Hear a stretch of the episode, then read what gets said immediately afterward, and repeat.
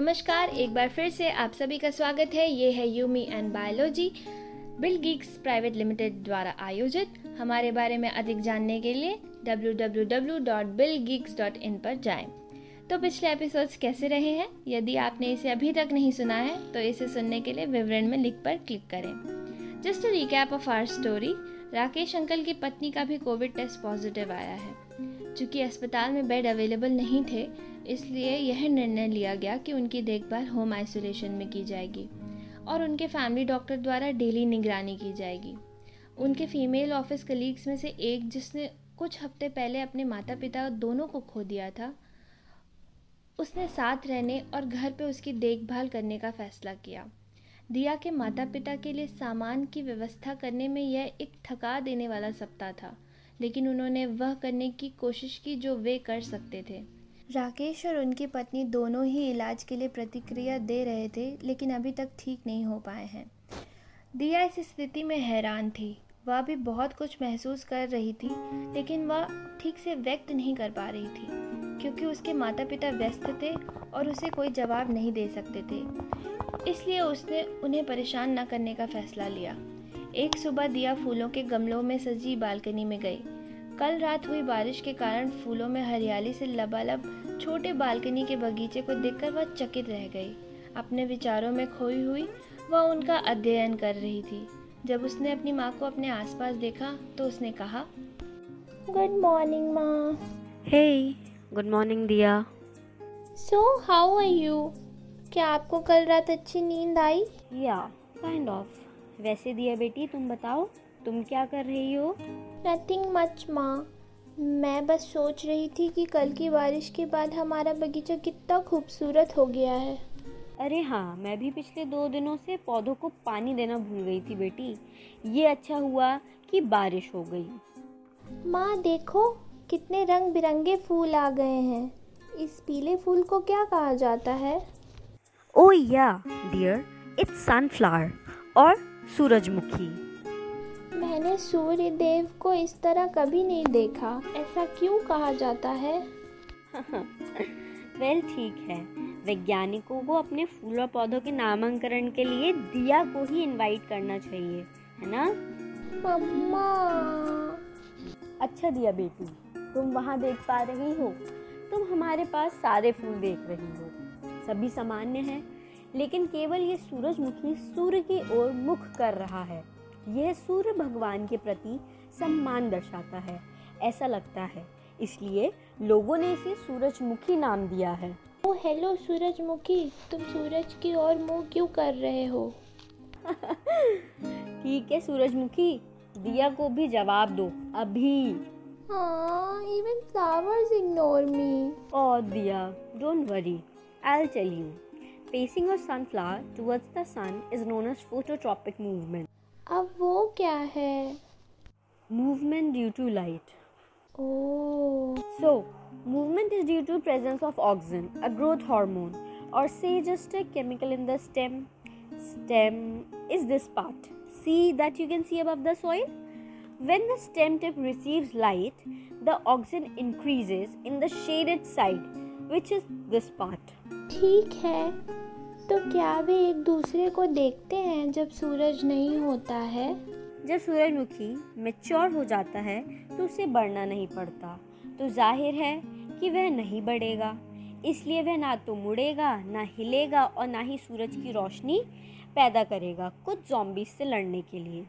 यह बस एक नियमित फूल बन जाएगा स्थिर खड़ा रहेगा और दिन या रात में कुछ भी नहीं करेगा। hmm. मैं समझ गई माँ। तो सूरजमुखी कितने समय तक रहता है? से around six to twelve days वैसे सूरजमुखी में ऐसा क्या खास है कि आपने इसे हमारी बालकनी में रखा है? You know dear sunflowers are symbol of faith loyalty and adoration they follow the movement of sun across the sky from east to west ठीक है। लेकिन सूरजमुखी कभी एक दूसरे की ओर नहीं मुड़ते? वे एक दूसरे की ओर मुड़ते नहीं हैं। एक बार जब सूरजमुखी मैच्योर हो जाता है तो वह सूर्य का अनुसरण करना बंद कर देता है और किरणों के गिरने पर उन्हें सोख लेने में ही संतुष्ट रहता है। पूरी तरह से विकसित फूल आमतौर पर पूर्व दिशा में रुकता है और रहता है, लेकिन पैच में हमेशा एक विद्रोही होता है, जो एक अलग दिशा चुनता है। ओह तो क्या उन्हें एक दूसरे से ऊर्जा मिलती है? सूरजमुखी के बड़े सिर को हिलाने में बहुत मेहनत लगती है। उनकी ऊर्जा सूरज से आती है इसलिए वे निश्चित रूप से ऊर्जा के लिए एक दूसरे का सामना नहीं करते हैं। समझी माँ लेकिन ये फूल रात में क्या करते हैं? कोई दोस्त ना होने से क्या वो बोर नहीं होते? रात में इसकी अनुपस्थिति में सूरजमुखी फिर से पूर्व की ओर देखते हैं। कि सूरज कब वापस आएगा। वे ऐसा तब तक करते हैं जब तक वे बूढ़े नहीं हो जाते जब वे हिलना बंद कर देते हैं। फिर हमेशा पूर्व की ओर मुँह करके ही खड़े रहते हैं। पुराने फूल उन कीड़ों के आने का इंतज़ार करते हैं जो अपने पराग को फैलाएँगे और एक नए सूरजमुखी बनाएँगे। वे फूल भी सूरज के पीछे चलेंगे। सर्दियों में सूरजमुखी का क्या होता है? While Most variety of this bright beauty are annual sunflowers, meaning they will not come back the following growing season. They may self germinate from dropped seeds if you leave the heads on the plants throughout the winter.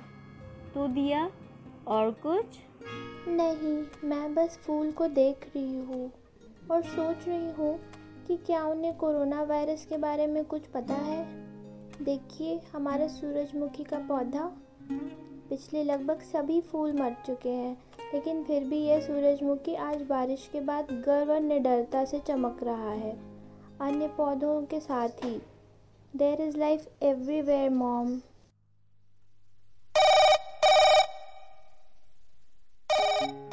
hello hey hi Pooja.